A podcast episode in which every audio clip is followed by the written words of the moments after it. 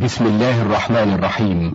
المكتبة الناطقة بالمكتب الإقليمي للجنة الشرق الأوسط لشؤون المكفوفين تقدم هذا الكتاب. جامع بيان العلم وفضله وما ينبغي في روايته وحمله. وهذا هو الشريط الأول منه.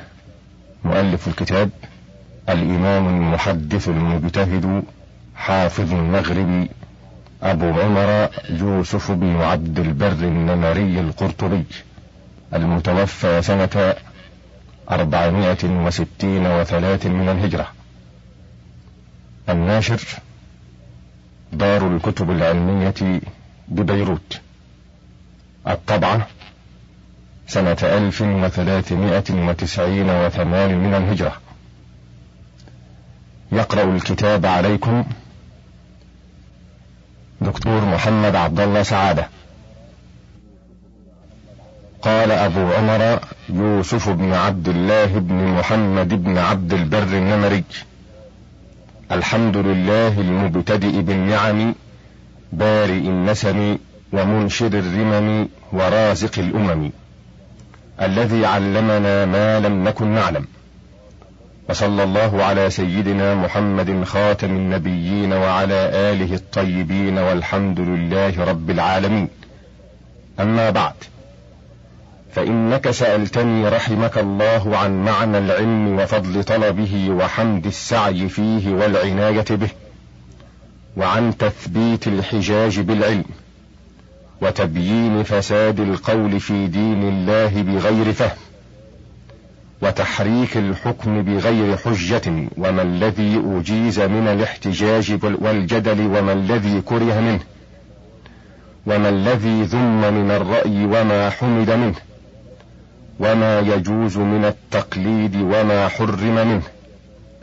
ورغبت أن أقدم لك قبل هذا من آداب التعلم وما يلزم العالم والمتعلم التخلق به والمواظبة عليه. وكيف وجه الطلب وما حمد ومدح فيه من الاجتهاد والنصب إلى سائر أنواع آداب التعلم والتعليم. وفضل ذلك وتلخيصه بابا بابا مما روي عن سلف هذه الأمة رضي الله عنهم أجمعين. لتتبع هديهم وتسلك سبيلهم وتعرف ما اعتمدوا عليه من ذلك مجتمعين. أو مختلفين في المعنى منه فأجبتك إلى ما رغبت وسارعت فيما طلبت رجاء عظيم الثواب وطمعا في الزلفى يوم المآب. ولما أخذه الله عز وجل على المسؤول العالم بما سئل عنه من بيان ما طلب منه وترك الكتمان لما علمه قال الله عز وجل واذ اخذ الله ميثاق الذين اوتوا الكتاب لتبيننه للناس ولا تكتمونه وقال صلى الله عليه وسلم من سئل علما علمه فكتمه جاء يوم القيامه ملجما بلجام من نار قرات على عبد الوارث بن سفيان ان قاسم بن اصبغ حدثهم قال أخبرنا بكر بن حماد قال أخبرنا مسدد قال أخبرنا عبد الوارث عن علي بن الحكم عن رجل عن عطاء بن أبي رباح عن أبي هريرة عن النبي صلى الله عليه وسلم قال من سئل عن علم علمه فكتمه جاء يوم القيامة عليه لجام من نار. وقال أبو عمر الرجل الذي يرويه عن عطاء يقولون إنه الحجاج بن أرطاه وليس عندي كذلك والله أعلم. والحجاج بن أرطاه أيضا مشهور بالتدليس عندهم. حدثنا أبو عثمان سعيد بن نصر قال أخبرنا قاسم بن أسبغ قال أخبرنا محمد بن أبي العوام قال أخبرنا يزيد بن هارون قال أخبرنا الحجاج بن أرطاه عن عطاء عن أبي هريرة قال رسول الله صلى الله عليه وسلم من سئل عن علم يعلمه فكتمه وذكر نحوه. ورواه حماد بن سلمة عن علي بن الحكم عن عطاء لم يقل عن رجل أخبرنا عبد الله بن محمد قال أخبرنا محمد بن بكر. قال حدثنا أبو داود. قال أخبرنا موسى بن إسماعيل. قال أخبرنا حماد.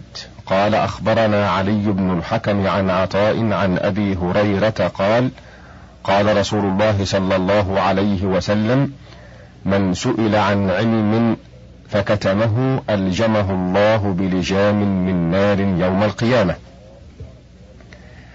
وكذلك رواه عمارة الصيدلاني عن علي بن الحكم عن عطاء عن أبي هريرة عن النبي صلى الله عليه وسلم. قال ما من رجل حفظ علما فسئل عنه فكتمه إلا جاء يوم القيامة منجما بلجام من نار. أخبرنا سعيد بن نصر قال أخبرنا قاسم بن اسبغ قال أخبرنا محمد بن وضاح قال أخبرنا أبو بكر بن أبي شيبة. قال أخبرنا أسود بن عامر. قال أخبرنا عمارة بن زاذان. قال أخبرنا علي بن الحكم عن عطاء بن رباح عن أبي هريرة عن النبي صلى الله عليه وسلم فذكره. ورواه ليث بن أبي سليم عن عطاء. أخبرنا خلف بن جعفر. قال أخبرنا أبو الحسين عبد الوهاب بن الحسين. ابن الوليد الكلابي. قال أخبرنا أبو بكر محمد بن خزيم ابن مروان العقيلي. قال أخبرنا هشام بن عمار. قال أخبرنا عبد الرحمن بن سليمان بن أبي الجون. قال أخبرنا ليث بن أبي سليم عن عطاء بن أبي رباح عن أبي هريرة قال قال رسول الله صلى الله عليه وسلم من كتم علما عنده فذكر معناه ورواه عن النبي صلى الله عليه وسلم أيضا عبد الله بن عمرو بن العاص كما رواه أبو هريرة. أخبرنا عبد الرحمن بن يحيى قال أخبرنا علي بن محمد بن مسرور قال أخبرنا محمد بن داود قال أخبرنا سحنون بن سعيد قال أخبرنا ابن وهب قال حدثني عبد الله بن عياش عن أبيه عن أبي عبد الرحمن الحبلي. عن عبد الله بن عمرو بن العاص أن رسول الله صلى الله عليه وسلم قال من كتم علما ألجمه الله يوم القيامة بلجام من نار.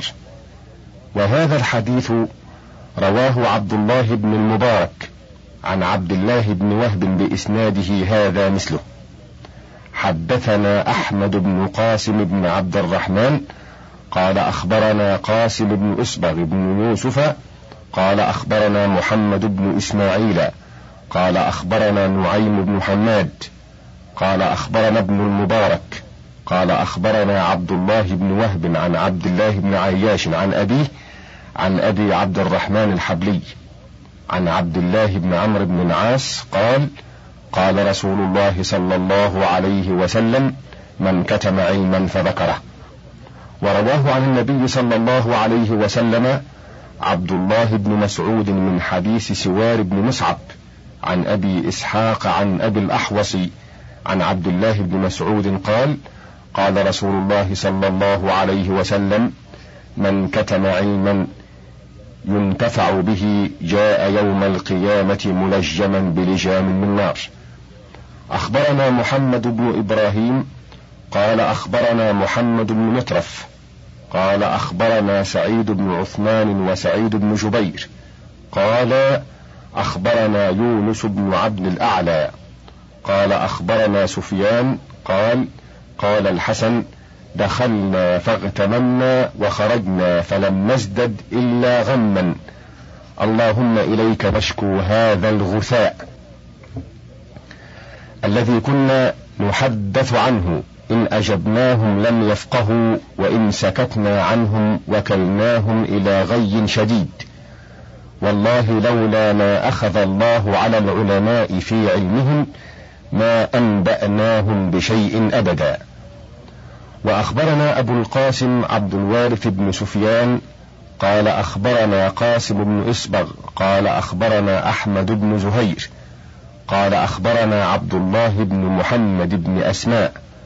قال أخبرنا جويرية بن أسماء عن مالك بن أنس عن الزهري عن عبد الرحمن الأعرج عن أبي هريرة أنه كان يقول لولا آيتان في كتاب الله ما حدثتكم شيئا.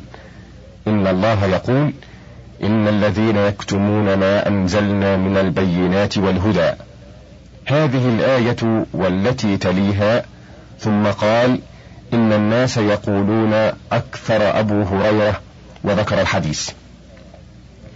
أخبرنا قاسم بن محمد قال أخبرنا خالد بن سعد قال أخبرنا أحمد بن عمرو قال أخبرنا محمد بن سنجر قال أخبرنا خالد بن مخلد قال حدثني سليمان بن بلال قال حدثني جعفر بن محمد عن أبيه عن يزيد بن هرمز قال كتب بجدة إلى ابن عباس يسأله عن خمس خلال.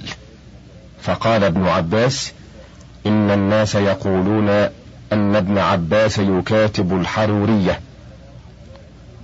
ولولا أني أخاف أن أكتم علما ما كتبت إليه وذكر الحديث. وقالت الحكماء من كتم علما فكأنه جاهله. وقد جمع أقوام في نحو ما سئلنا عنه وذكرناه في كتابنا هذا. أبوابا لو رأيتها كافية دللت عليها ولكني رأيت كل واحد منهم جمع ما حضره وحفظه وما خشي التفلت عليه وأحب أن ينظر المسترشد إليه. ولو أغفل العلماء جمع الأخبار وتمييز الآثار وتركوا حجة كل نوع إلى بابه وكل شكل من العلم إلى شكله لبطلت الحكمة وضاع العلم ودرس. وإن كان لعمري قد درس منه الكثير لعدم العناية وقلة الرعاية والاشتغال بالدنيا والكلب عليها. ولكن الله يبقي لهذا الدين قوما وإن قلوا يحفظون على الأمة أصوله ويميزون فروعه فضلا من الله ونعمة. ولا يزال الناس بخير ما بقي الأول حتى يتعلم منه الآخر. فإن ذهاب العلم بذهاب العلماء كما قال رسول الله صلى الله عليه وسلم وسترى هذا المعنى وشبهه في كتابنا هذا إن شاء الله بحوله وقوته. فالحول والقوة لله وهو حسبي ونعم الوكيل. باب قوله صلى الله عليه وسلم طلب العلم فريضة على كل مسلم. قرأت على أبي القاسم خلف بن القاسم بن سهل الحافظ أن أحمد بن صالح ابن, عم ابن عمر المغربي. حدثه قال أخبرنا عبد الله بن سليمان بن الأشعث وأخبرنا خلف بن القاسم قال أخبرنا أبو صالح أحمد بن عبد الرحمن بن صالح بمصر قال أخبرنا عبد الجبار بن أحمد السمرقندي. قال جميعا أخبرنا جعفر بن مسافر التنيسي. قال أخبرنا يحيى بن حسان.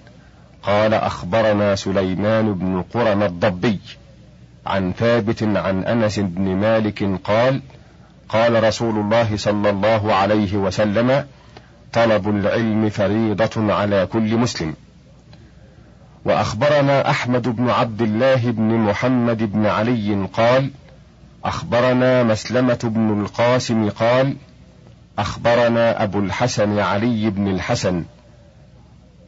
قال أخبرنا جعفر بن مسافر التنيسي فذكر بإسناده مثله. وأخبرنا خلف بن جعفر قال أخبرنا أبو الحسين عبد الوهاب بن الحسن الكلابي الدمشقي.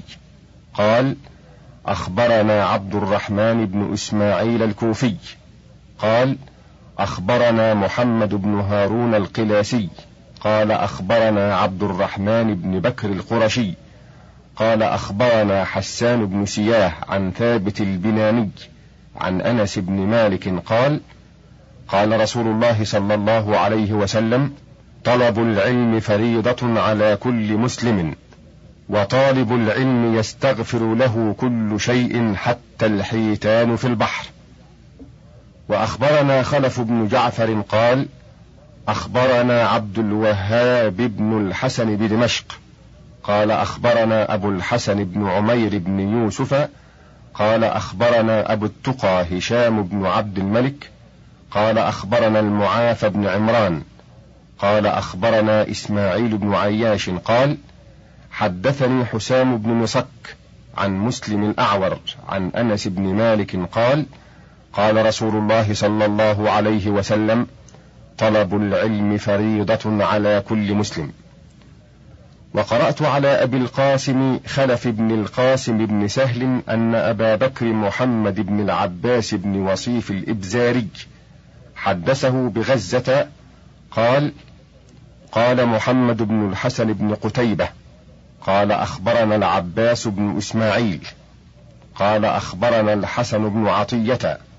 قال أخبرنا طريف بن سليمان أبو عاتكة عن أنس بن مالك قال قال رسول الله صلى الله عليه وسلم اطلبوا العلم ولو بالصين فإن طلب العلم فريضة على كل مسلم. وأخبرنا يعيش بن سعيد بن محمد أبو القاسم الوراق قال أخبرنا قاسم بن إسبغ. قال أخبرنا محمد بن غالب التمتان. قال أخبرنا الحسن بن عطية البزاز بالكوفة. قال حدثني أبو عاتكة عن أنس بن مالك عن النبي صلى الله عليه وسلم قال اطلبوا العلم ولو بالصين فإن طلب العلم فريضة على كل مسلم. وأخبرنا يعيش قال أخبرنا قاسم قال أخبرنا محمد أخبرنا غالب التمتام قال أخبرنا بشر بن محمد السكري أبو محمد قال أخبرنا زياد بن ميمون عن أنس بن مالك عن النبي صلى الله عليه وسلم قال طلب العلم فريضة على كل مسلم والله يحب إغاثة اللهفان وأخبرنا عبد الوارث بن سفيان. قال أخبرنا قاسم بن إسبغ. قال أخبرنا أحمد بن زهير. قال أخبرنا خلف بن الوليد. قال أخبرنا سلام الطويل. قال أخبرنا زياد بن ميمون عن أنس بن مالك قال قال رسول الله صلى الله عليه وسلم طلب العلم فريضة على كل مسلم. وأخبرنا أحمد بن عبد الله قال أخبرنا مسلمة بن القاسم قال أخبرنا يعقوب بن إسحاق المعروف بابن حجر العسقلاني قال أخبرنا عبد الجبار بن أبي السرى العسقلاني قال أخبرنا رواد بن الجراح قال أخبرنا عبد القدوس الوحاضي عن حماد عن إبراهيم قال ما سمعت من أنس إلا حديثا واحدا سمعته. يقول قال رسول الله صلى الله عليه وسلم طلب العلم فريضة على كل مسلم. وذكر أبو عروبة الحسين بن أبي معشر الحراني قال أخبرنا سليمان بن سلمة الخبايري قال أخبرنا بقية بن الوليد. قال أخبرنا الأوزاعي عن إسحاق بن عبد الله عن أنس قال قال النبي صلى الله عليه وسلم طلب العلم فريضة على كل مسلم. وهذا الحديث لم يروه عن بقية عن الأوزاعي إلا الخبايري وهو سليمان بن سلمة الخبايري الحمصي ابن أخي عبد الله بن عبد الجبار الخباير الخبايري. وليس سليمان هذا عندهم بالقوي. وأكثر الرواة عن بقية يروون هذا الحديث عن بقية عن حفص بن سليمان عن كثير بن شنظير عن محمد بن سيرين عن أنس وعن بقية أيضا عن أبي عبد السلام الوحاضج عن إسحاق بن عبد الله بن أبي طلحة عن أنس. ولا يعرف من حديث الأوزاعي إلا من رواية سليمان بن سلمة الخبايري عن بقية بن الوليد على أن سليمان الخبايري قد جمع هذه الأسانيد كلها في هذا الحديث عن بقية. وأخبرنا أبو عبد الله عبيد بن محمد قال حدثنا أبو عبد الله محمد بن عبد الله بن محمد القاضي بالقلزم إملاء. قال أخبرنا محمد بن أيوب بن يحيى القلزمي. قال أخبرنا عمران بن هارون. قال أخبرنا بقية بن الوليد. قال أخبرنا جرير بن حازم عن الزبير بن الخريت عن أنس بن مالك. قال قال رسول الله صلى الله عليه وسلم طلب العلم فريضة على كل مسلم. وأخبرنا أحمد قال أخبرنا مسلمة قال أخبرنا يعقوب بن إسحاق بن إبراهيم العسقلاني قال أخبرنا عبيد بن محمد الفريابي ببيت المخدس قال أخبرنا سفيان بن عيينة عن الزهري عن أنس بن مالك قال قال رسول الله صلى الله عليه وسلم اطلبوا العلم ولو بالصين فإن طلب العلم فريضة على كل مسلم. أخبرنا خلف بن القاسم قال: أخبرنا الحسن بن رشيق، قال أخبرنا إسحاق بن إبراهيم بن يونس، قال أخبرنا جعفر بن حميد، قال أخبرنا حفص بن سليمان عن كثير بن شنظير، عن محمد بن سيرين عن أنس بن مالك قال: قال رسول الله صلى الله عليه وسلم طلب العلم فريضة على كل مسلم. وأخبرنا أحمد بن محمد بن أحمد قال أخبرنا أبو علي الحسن بن سلمة بن سلمون قال أخبرنا أبو محمد عبد الله بن علي بن الجارود قال أخبرنا إسحاق بن منصور الكوسج قال سمعت إسحاق بن راهويه يقول طلب العلم واجب ولم يصح فيه الخبر إلا أن معناه أنه يلزمه طلب علم ما يحتاج إليه من وضوئه وصلاته وزكاته إن كان له مال وكذلك الحج وغيره. قال وما وجب عليه من ذلك لم يستأذن أبويه في الخروج إليه. وما كان فضيلة لم يخرج إليه حتى يستأذن أبويه. قال أبو عمر يريد إسحاق والله أعلم أن الحديث في وجوب طلب العلم في أسانيده مقال لأهل العلم بالنقل ولكن معناه صحيح عندهم. وإن كانوا قد اختلفوا فيه اختلافا متقاربا على ما نذكره ها هنا إن شاء الله تعالى. أخبرنا عبد الله بن محمد بن أسد قال أخبرنا محمد بن إبراهيم بن جامع بمصر قال أخبرنا المقدام بن داود بن تليد قال أخبرنا عبد الله بن العبد الحكم عن ابن وهب قال سئل مالك عن طلب العلم أهو فريضة على الناس؟ فقال لا ولكن يطلب من المرء ما ينتفع به في دينه. وروينا عن الحسن بن الربيع قال سألت ابن المبارك قلت قول النبي صلى الله عليه وسلم طلب العلم فريضة على كل مسلم؟ قال ليس هو الذي يطلبونه ولكن فريضة على من وقع في شيء من أمر دينه أن يسأل عنه حتى يعلمه. أخبرنا عبد الوارث أخبرنا قاسم أخبرنا ابن وضاح أخبرنا محمد بن معاوية الحضرمي قال: سئل مالك بن أنس وأنا أسمع عن الحديث الذي يذكر فيه طلب العلم فريضة على كل مسلم فقال: ما أحسن طلب العلم، فأما فريضة فلا. وذكر عبد الملك بن حبيب أنه سمع عبد الملك بن الماجشون قال سمعت مالكا وسئل عن طلب العلم أواجب فقال أما معرفة شرائعه وسننه وفقهه الظاهر فواجب وغير ذلك منه من ضعف عنه فلا شيء عليه. هكذا ذكر ابن حبيب ولا يشبه هذا لفظ مالك ولا معنى قوله والله أعلم. أخبرنا عبد الوارث بن سفيان قال أخبرنا قاسم قال أخبرنا أحمد بن زهير قال أخبرنا أبو الفتح نصر بن المغيرة قال سفيان يعني ابن عيينة طلب العلم والجهاد فريضة على جماعتهم ويجزئ فيه بعضهم عن بعض وتلا هذه الآية فلولا نفر من كل فرقة منهم طائفة ليتفقهوا في الدين ولينذروا قومهم إذا رجعوا إليهم. أخبرنا خلف بن قاسم أخبرنا محمد بن أحمد بن كامل أخبرنا أحمد بن محمد بن رشدين.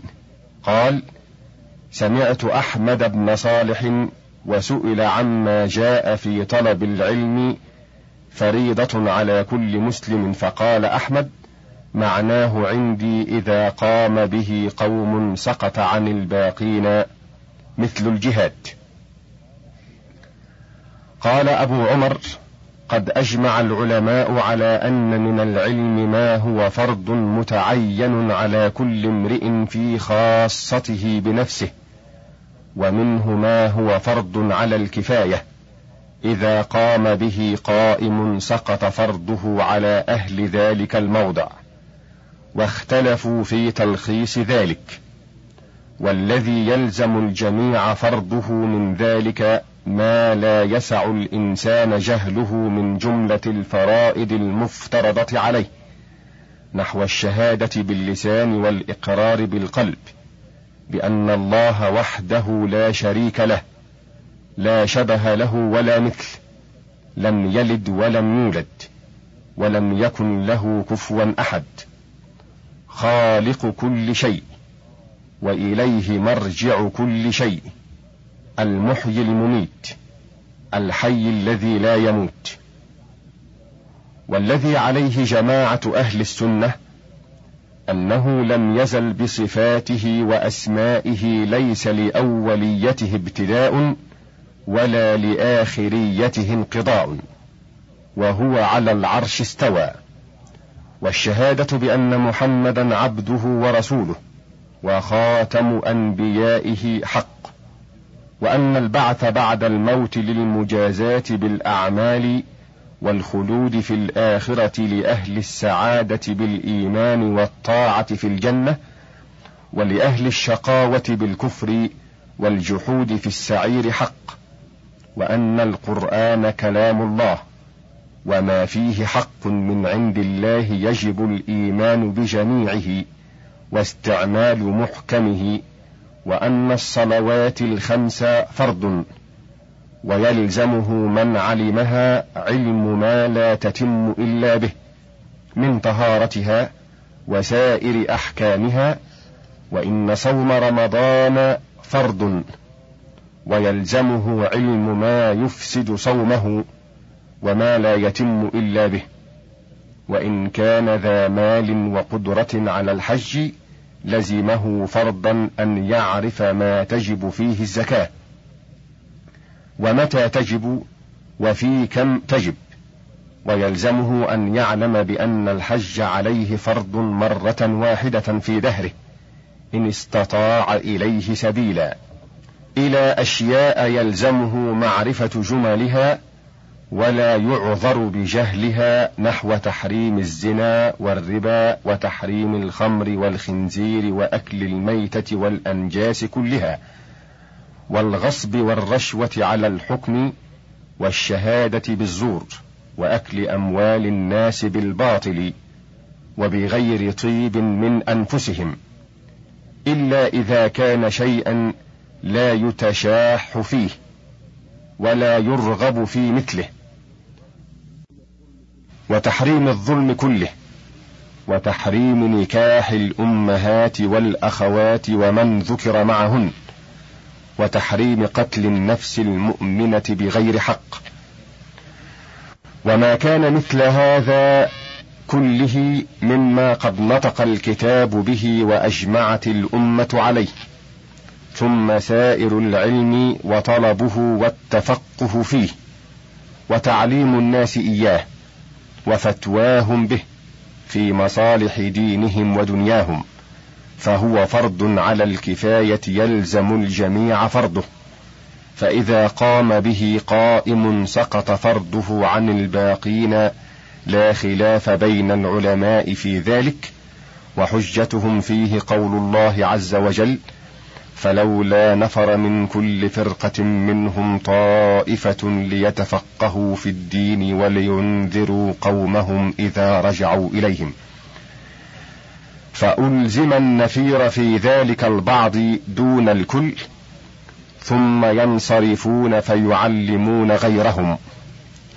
والطائفة في لسان العرب الواحد فما فوقه وكذا الجهاد فرض على الكفاية.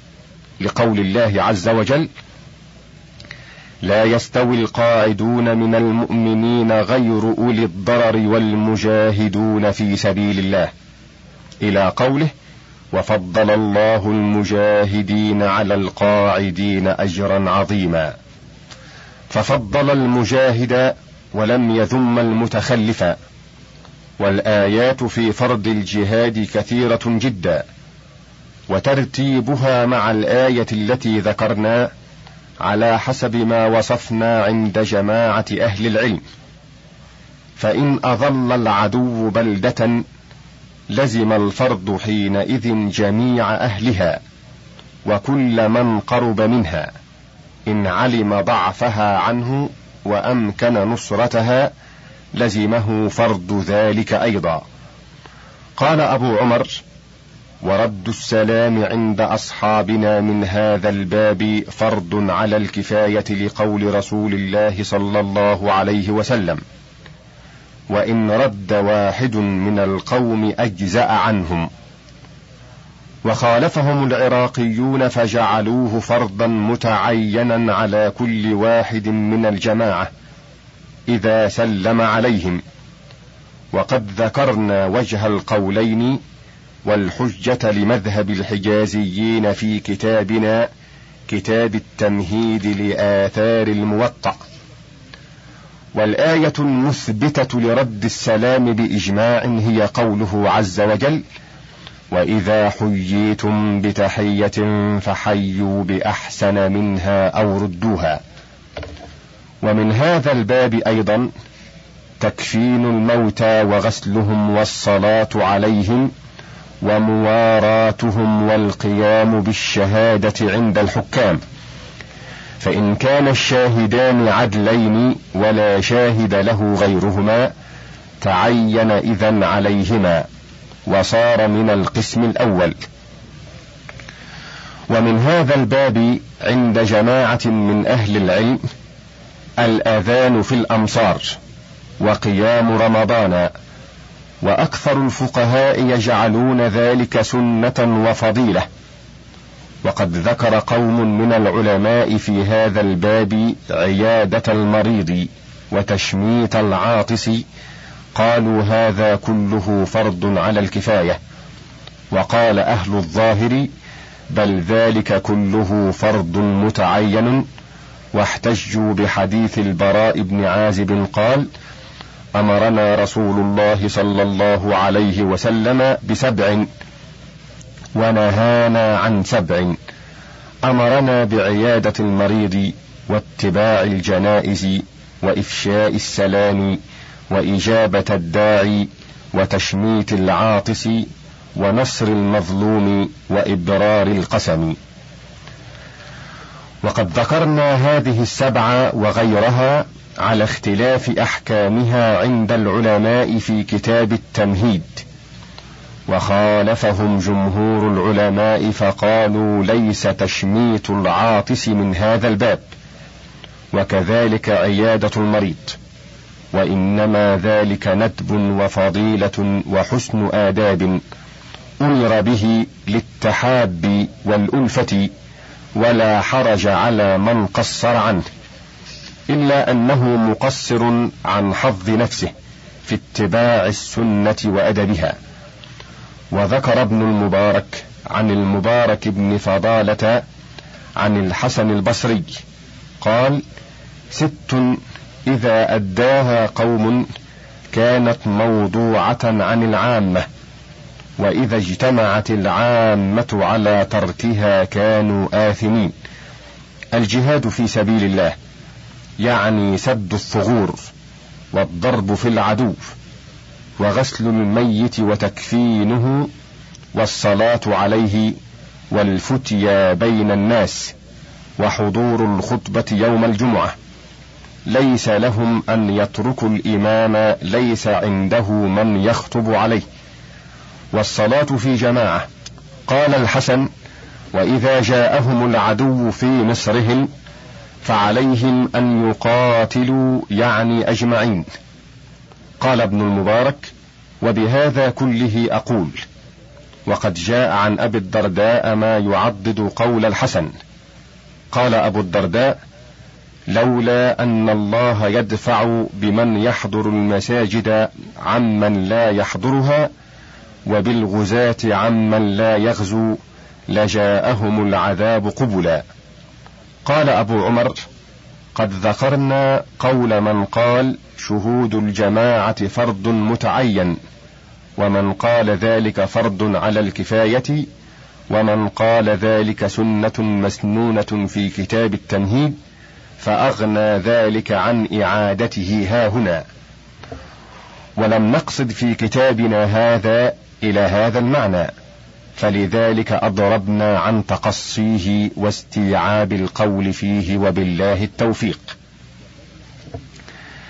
والذي عليه جمهور العلماء وجماعة الفقهاء أن الجمعة واجب إتيانها على كل من كان في المصر وعلى من خرج عن المصر إذا كان يسمع النداء من كل بالغ حر من الرجال في المصر أو خارج منه بموضع يسمع منه نداء وسترى الحجة لذلك في كتاب الاستذكار إن شاء الله تعالى.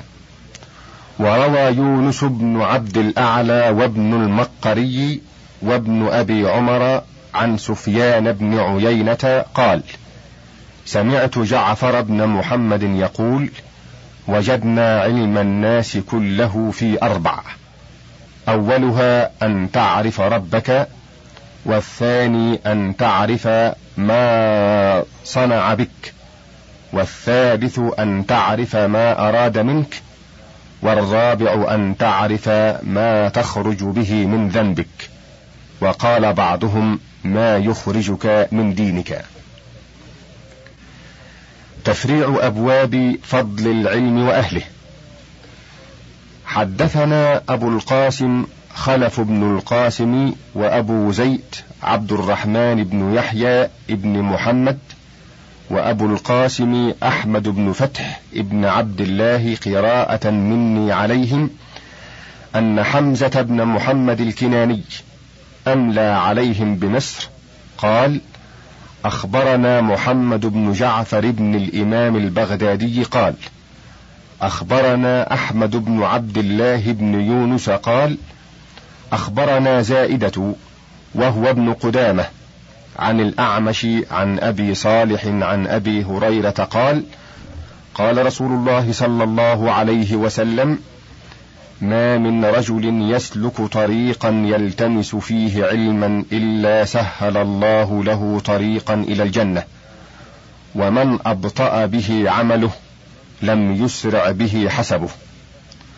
وقرأت على أبي الفضل أحمد بن قاسم بن عبد الرحمن أن قاسم بن إصبغ حدثه قال أخبرنا الحرث ابن أبي أسامة قال أخبرنا معاوية بن عمرو أخبرنا زائدة عن الأعمش عن أبي صالح عن أبي هريرة عن النبي صلى الله عليه وسلم قال ما من قوم يجتمعون في بيت من بيوت الله يتعلمون القرآن ويتدارسونه بينهم إلا حفتهم الملائكة وغشيتهم الرحمة وتنزلت عليهم السكينة وذكرهم الله في من عنده.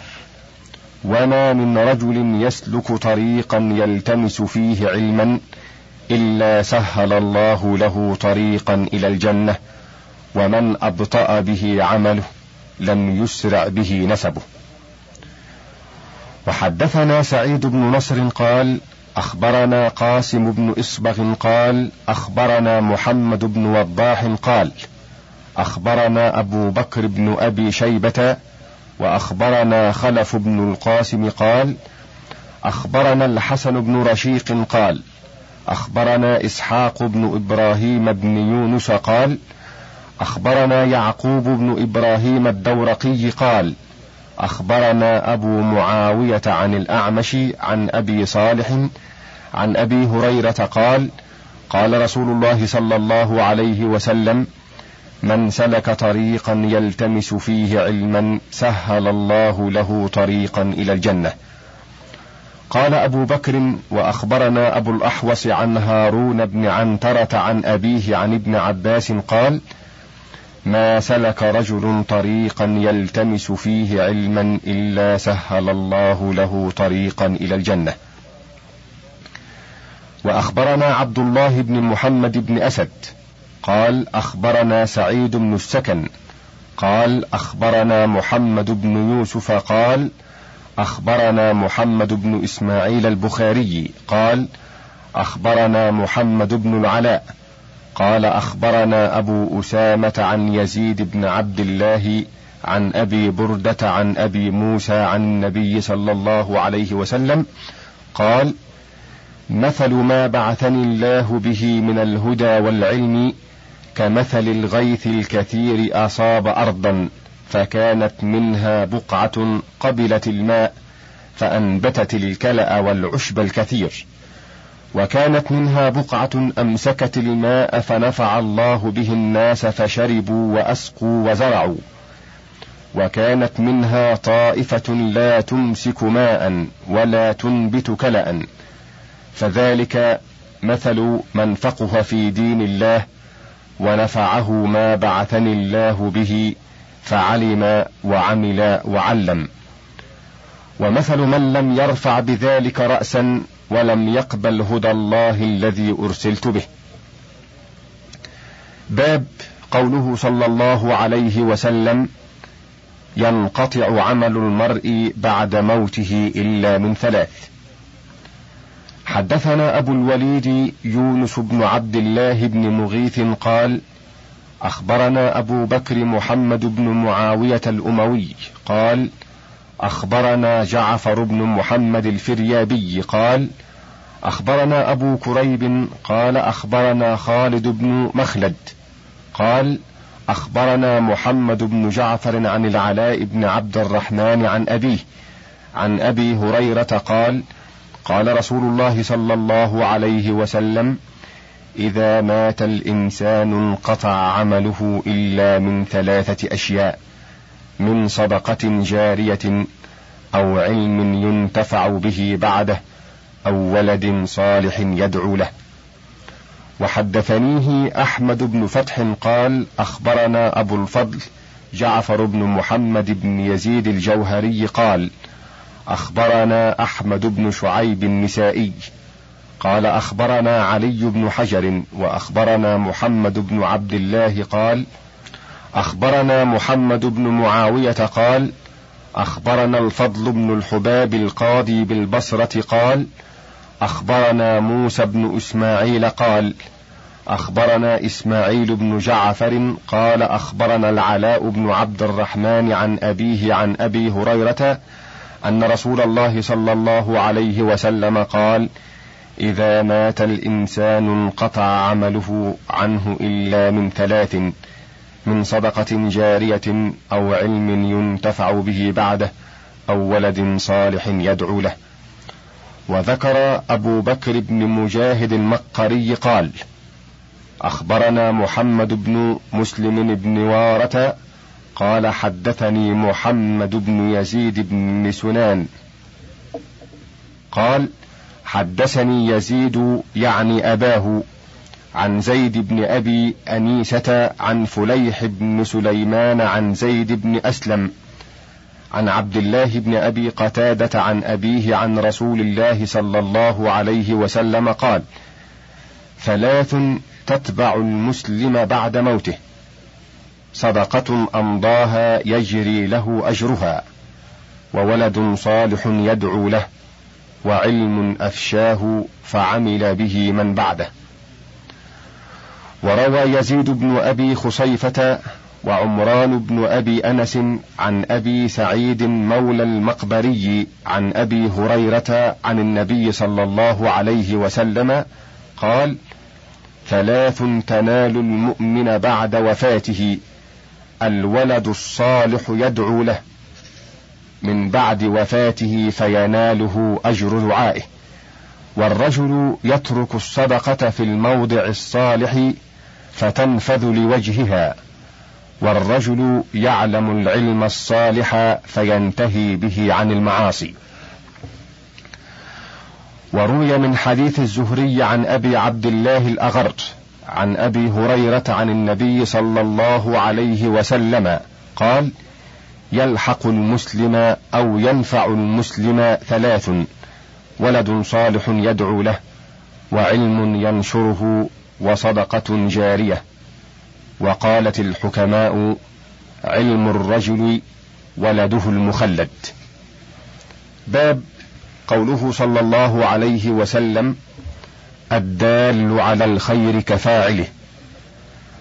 أخبرنا أبو محمد عبد الله بن محمد بن عبد المؤمن قال أخبرنا أبو عمرو عثمان بن أحمد بن السماك قال أخبرنا أبو جعفر محمد بن عبيد الله المناوي قال أخبرنا محمد بن عبيد الطنافسي قال أخبرنا الأعمش عن سعد بن إياس عن أبي مسعود الأنصاري قال جاء رجل إلى رسول الله صلى الله عليه وسلم فقال يا رسول الله احملني فإنه قد أبدع بي.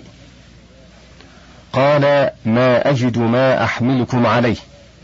فأت فلانا فأتاه فحمله. فأتى رسول الله صلى الله عليه وسلم فأخبره.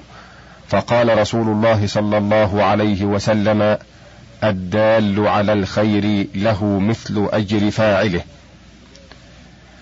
وأخبرنا عبد الوارث بن سفيان قراءة عليه عن قاسم قال أخبرنا بكر بن حماد قال أخبرنا مسدد قال أخبرنا عبد الواحد وحفص بن غياث قال أخبرنا الأعمش عن أبي عمرو الشيباني عن ابن مسعود الأنصاري قال جاء رجل إلى النبي صلى الله عليه وسلم فقال يا رسول الله أبدع بي فاحملني. قال ليس ولكن ائت فلانا فأتاه فحمله. فقال رسول الله صلى الله عليه وسلم من دل على خير فله مثل أجر فاعله. وأخبرنا خلف بن القاسم قال أخبرنا ابن السكن قال أخبرنا الحسن بن علي بن زكريا قال أخبرنا خالد بن يزيد السباري قال أخبرنا زياد بن ميمون الثقفي عن أنس بن مالك عن رسول الله صلى الله عليه وسلم قال الدال على الخير كفاعله. باب قوله صلى الله عليه وسلم لا حسد إلا في اثنتين. أخبرنا سعيد بن نصر قراءة مني عليه. أن قاسم بن إصبغ حدثه قال أخبرنا محمد بن إسماعيل الترمذي. قال أخبرنا عبد الله بن الزبير الحميدي قال أخبرنا سفيان قال أخبرنا إسماعيل بن أبي خالد بهذا الحديث. قال غير ما حدثنا به الزهري. قال سمعت قيس بن أبي حازم يقول سمعت عبد الله بن مسعود قال قال رسول الله صلى الله عليه وسلم لا حسد إلا في اثنتين رجل آتاه الله مالا فسلطه على هلكته في الحق ورجل آتاه الله حكمة فهو يقضي بها ويعلمها. وأخبرنا عبد الوارث قال أخبرنا قاسم قال أخبرنا ابن وضاح قال أخبرنا حامد بن يحيى قال أخبرنا سفيان بن عيينة عن إسماعيل بن أبي خالد عن قيس عن ابن مسعود قال قال رسول الله صلى الله عليه وسلم لا حسد إلا في اثنتين رجل آتاه الله مالا فسلطه على هلكته في الحق. ورجل آتاه الله الحكمة فهو يقضي بها ويعلمها. وأخبرنا عبد الوارث بن سفيان أن قاسم بن إصبغ حدثهم قال أخبرنا محمد بن عبد السلام الخشني. قال أخبرنا سلمة بن شبيب. قال أخبرنا عبد الرازق عن معمر عن قتادة في قوله عز وجل واذكرن ما يتلى في بيوتكن من آيات الله والحكمة. قال من القرآن والسنة. قال أبو عمرو كذلك رواه محمد بن ثور وابن المبارك عن معمر عن قتادة وقال سعيد بن عروبة عن قتادة عن قتادة في قوله واذكرن ما يتلى في بيوتكن من آيات الله والحكمة. قال يريد السنة يمن عليهن بذلك. وأخبرنا أبو عبد الله محمد بن عبد الملك وعبيد بن محمد قال أخبرنا عبد الله بن مسرور قال أخبرنا عيسى بن مسكين قال أخبرنا محمد بن سنجر قال أخبرنا أسباط قال أخبرنا أبو بكر الهذلي عن الحسن في قوله ويعلمهم الكتاب والحكمة. قال الكتاب القرآن والحكمة السنة. أخبرنا أحمد بن سعيد بن بشر قال أخبرنا ابن أبي دليم قال أخبرنا ابن وضاح قال أخبرنا محمد بن يحيى قال أخبرنا ابن وهب قال قال لي مالك وذكر قول الله عز وجل في يحيى وآتيناه الحكم صبيا وقوله في عيسى قد جئتكم بالحكمة وقوله ونعلمه الكتاب والحكمة وقوله واذكرن ما يتلى في بيوتكن من آيات الله والحكمة قال مالك الحكمة في هذا كله طاعة الله والاتباع لها والفقه في دين الله العمل به وقال ابن وهب وسمعت مالكا مرة أخرى يقول الذي يقع في قلبي أن الحكمة هي الفقه في دين الله. قال ومما يبين ذلك أن الرجل تجده عاقلا في أمر الدنيا ذا نظر فيها وبصر بها ولا علم له بدينه وتجد آخر ضعيفا في أمر الدنيا عالما بأمر دينه بصيرا به يؤتيه الله إياه ويحرمه هذا. فالحكمة الفقه في دين الله. قال ابن وهب وسمعته يقول الحكمة والعلم نور يهدي به الله من يشاء وليس بكثرة المسائل. أخبرنا خلف بن القاسم قال أخبرنا أبو بكر محمد بن أحمد المفيد البغدادي. قال أخبرنا محمد بن زكريا التميمي. قال أخبرنا يوسف بن سعيد. قال أخبرنا عمير بن حمزة عن صالح المري عن الحسن عن أنس بن مالك. قال قال رسول الله صلى الله عليه وسلم الحكمة تزيد الشريف شرفا. وترفع المملوك حتى تجلسه مجالس الملوك. قال أبو عمر أخذه الشاعر فقال العلم ينهض بالخسيس إلى العلا والجهل يقعد بالفتى المنسوب. باب قوله صلى الله عليه وسلم الناس معادن.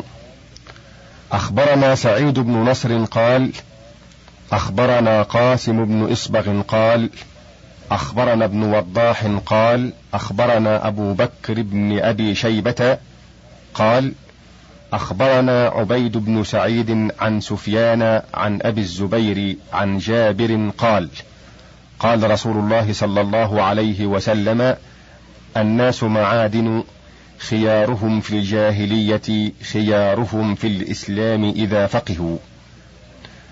وأخبرنا عبد الله بن محمد بن يوسف قال أخبرنا أحمد بن محمد بن إسماعيل بن الفرج قال أخبرني أبي قال أخبرني محمد بن علي بن محرز قال أخبرنا محمد بن بشر قال أخبرنا عبيد الله بن عمر عن سعيد بن أبي سعيد عن أبي هريرة قال سئل رسول الله صلى الله عليه وسلم من من أكرم الناس؟ قال أتقاهم. قالوا ليس عن هذا نسألك. قال فأكرم الناس نبي الله ابن نبي الله ابن نبي الله ابن خليل الله يعني يوسف بن يعقوب بن إسحاق ابن إبراهيم صلوات الله عليهم. قالوا ليس عن هذا نسألك. قال فعن معادن العرب تسألوني إن خياركم في الجاهلية خياركم في الإسلام إذا فقهوا.